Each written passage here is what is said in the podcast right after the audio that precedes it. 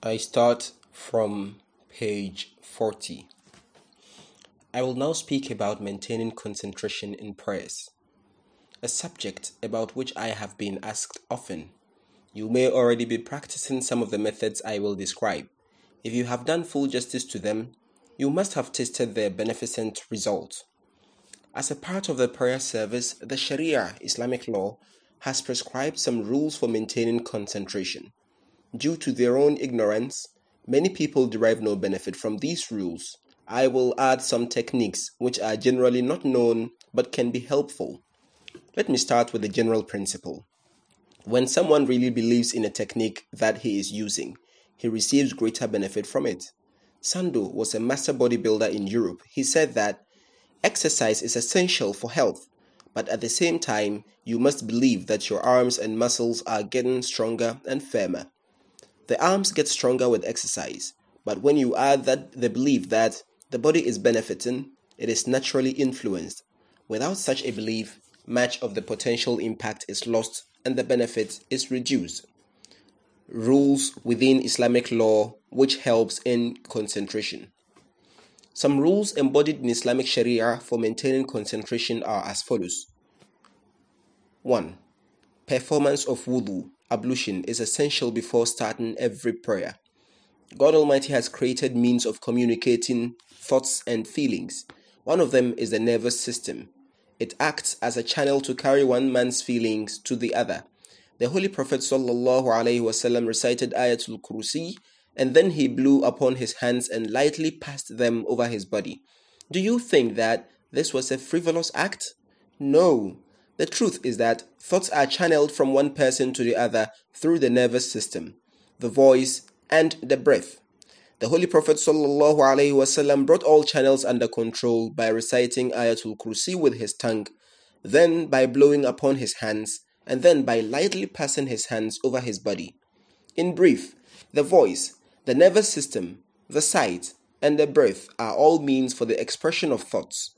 That is why the righteous Muslims, including the Holy Prophet ﷺ, recited specific words to achieve full spiritual benefit while blowing upon or touching the bodies.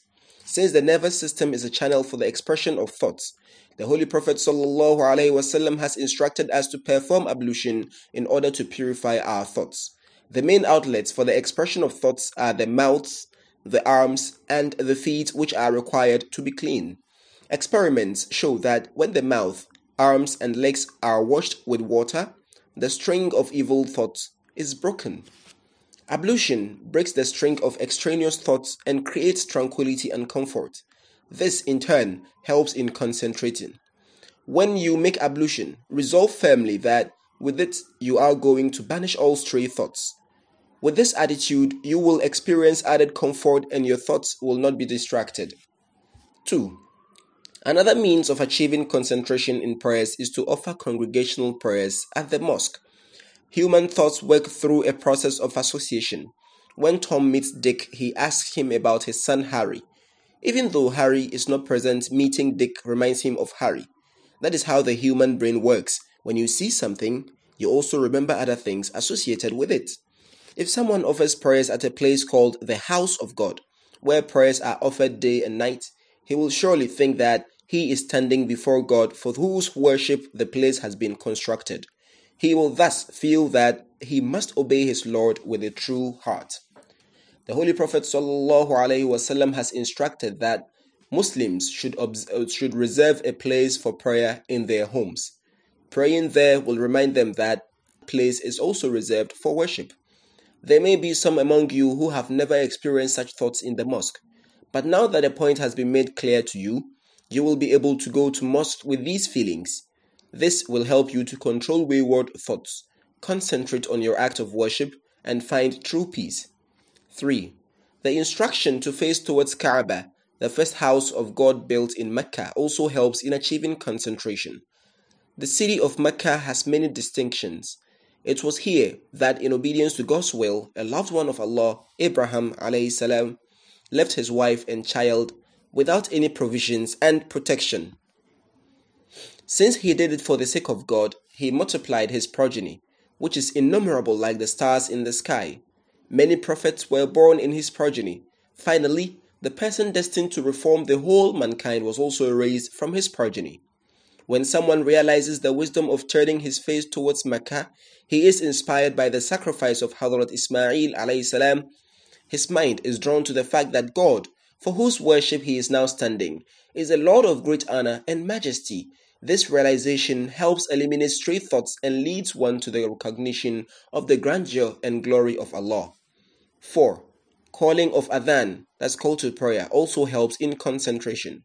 The call of Allahu Akbar, Allahu Akbar, Allah is the greatest, Allah is the greatest, reminds worshippers that God, to whose presence they are being summoned, is the greatest. This will promote concentration in their prayer. The Holy Prophet ﷺ says that the adhan called to uh, is called to put Satan to flight. When someone realizes that the objective of adhan is to express the grandeur and glory of God, he will appreciate its wisdom. Having learned about this philosophy, you will now remember it when you hear the adhan and will receive its full benefit. When the remembrance of the greatness and glory of God takes hold of your mind, other thoughts will vanish and concentration will be achieved. 5. a Iqamat, the shorter version of Adhan recited at the beginning of Salat in congregation, also draws attention to the greatness and glory of God. All the points made concerning Adhan apply to it too.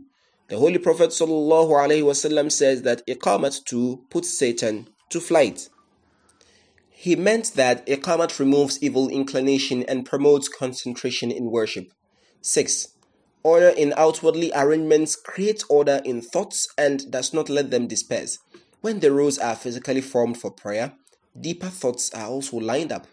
And what an awe inspiring form the rows represent in prayers. Everybody standing before the King of Kings in utter silence. The Holy Prophet ﷺ says, Keep your rows straight, lest your hearts become crooked. What is the significance of the rows?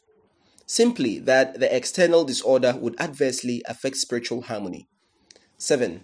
The seventh means of achieving concentration in prayers is niyat, intention, because when you command your mind to do something, it attends to it. Niyat does not mean that you have to verbalize the name of the Imam, the numbers of the rak'ah, and facing the Kaaba. The intention of offering salat should be made in the heart. It is said that somebody developed a phobia concerning niyat, and in particular, about specifying the Imam, the one who leads the prayer. If he stood in a line behind others, saying, Behind this Imam, did not satisfy him. He suspected that since there were other people between him and the Imam, he was not really behind that Imam.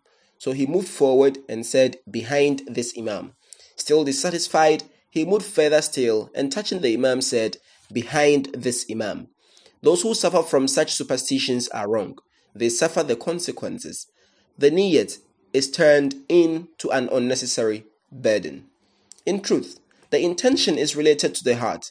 When you stand for prayers, think actively about the prayers. Remind yourselves what you are about to do. As soon as you understand this, you will begin to develop humbleness and begin to concentrate. 8. In congregational prayers, the Imam repeats words which create the fear of Allah. Anybody who becomes distracted is nudged and reminded.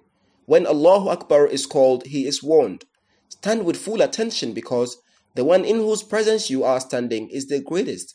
Then, after a while, when thoughts are distracted, the Imam again makes the same reminder. Again, after a while, he is told, Sami Allahu liman hamida, God listens to him who praises him, reminding him that in order to benefit from the prayer, he must spend the time in praising Allah. Otherwise, he is wasting his time. Repeated reminders from the Imam make the followers alert and attentive. This is why the Imam has a rank ahead of the followers. He reminds them again and again that they are standing in the presence of the greatest of all kings and, therefore, must stand with full attention. 9. Islam has not adopted a single posture for prayers but different positions. If someone gets absorbed in other thoughts, his going in ruku, that's bowing, sajda, prostration, reminds him. Even if someone moves to these postures as a habit, the simple act of making the movement makes the mind alert. Worship in other religions does not possess this characteristic. It is unique to Islam. 10. Performance of Sunnah before and after obligatory prayers also helps achieve concentration. especially during the obligatory prayers. It is a law of nature that signs of coming events start appearing before their occurrence and the after effects continue after they have occurred. For example, light spreads before the sun appears in the morning and continues after it sets in the evening. We also observe that some worries dominate the mind at the cost of other thoughts. Matters which accord with one's wishes, or those resulting in pleasure, or those whose absence can be harmful, overpower other matters and preoccupy the mind. If someone is engaged in a task which does not appear very beneficial to him, and if he has to perform something which is likely to benefit him or can harm him if not done, or is of special interest to him, his thoughts would be absorbed in the second task even when he is doing the first. Take, for example, a worker in an office. If he has to carry out a personal task after office hours, he will start thinking about it an hour or two before he leaves his office. Conversely, if he is engaged in an important assignment in the office, he will continue thinking about it when he leaves his office. Only after some time will he be able to concentrate fully on his other tasks. The Holy Prophet ﷺ has prescribed sunnahs before and after the fard prayers to make sure that the fard are not vitiated by wandering thoughts. Such distractions are suppressed during the performance of sunnahs and make a man fully prepared and attentive during the performance of fard prayers. Similarly, sunnah have been appointed after the fard prayers to stop the thoughts of pending business from vitiating the last part of the fard prayers. Thus, the whole of the fard prayer is protected. As I stated, stray thoughts generally arise when an earlier task is about to be completed and the mind is being prepared for the second. If one believes at the end of his fard prayers that he has not yet finished, the sunnah still remain, his thoughts will remain suppressed. This is one of the major reasons for the appointment of sunnahs. The Holy Prophet ﷺ has appointed the number of sunnahs in accordance with the requirements of the time. The time of Zuhur prayer, early afternoon, is the time of great involvement in other tasks. He has therefore appointed two or four sunnahs before and after the fard. He has appointed two sentries to safeguard the fard from any wandering thoughts. There are no sunnahs before Asr, that's late afternoon prayer, but there are nawafil, one may observe them or skip them because it is time to finish off business activities. The prayer for this time is therefore very brief. But there is the dhikr between Asr and Maghrib, that's evening prayers. There are no sunnahs before Maghrib prayer because the time is generally very short. But there are sunnahs after Maghrib. Dinner is generally taken after Maghrib.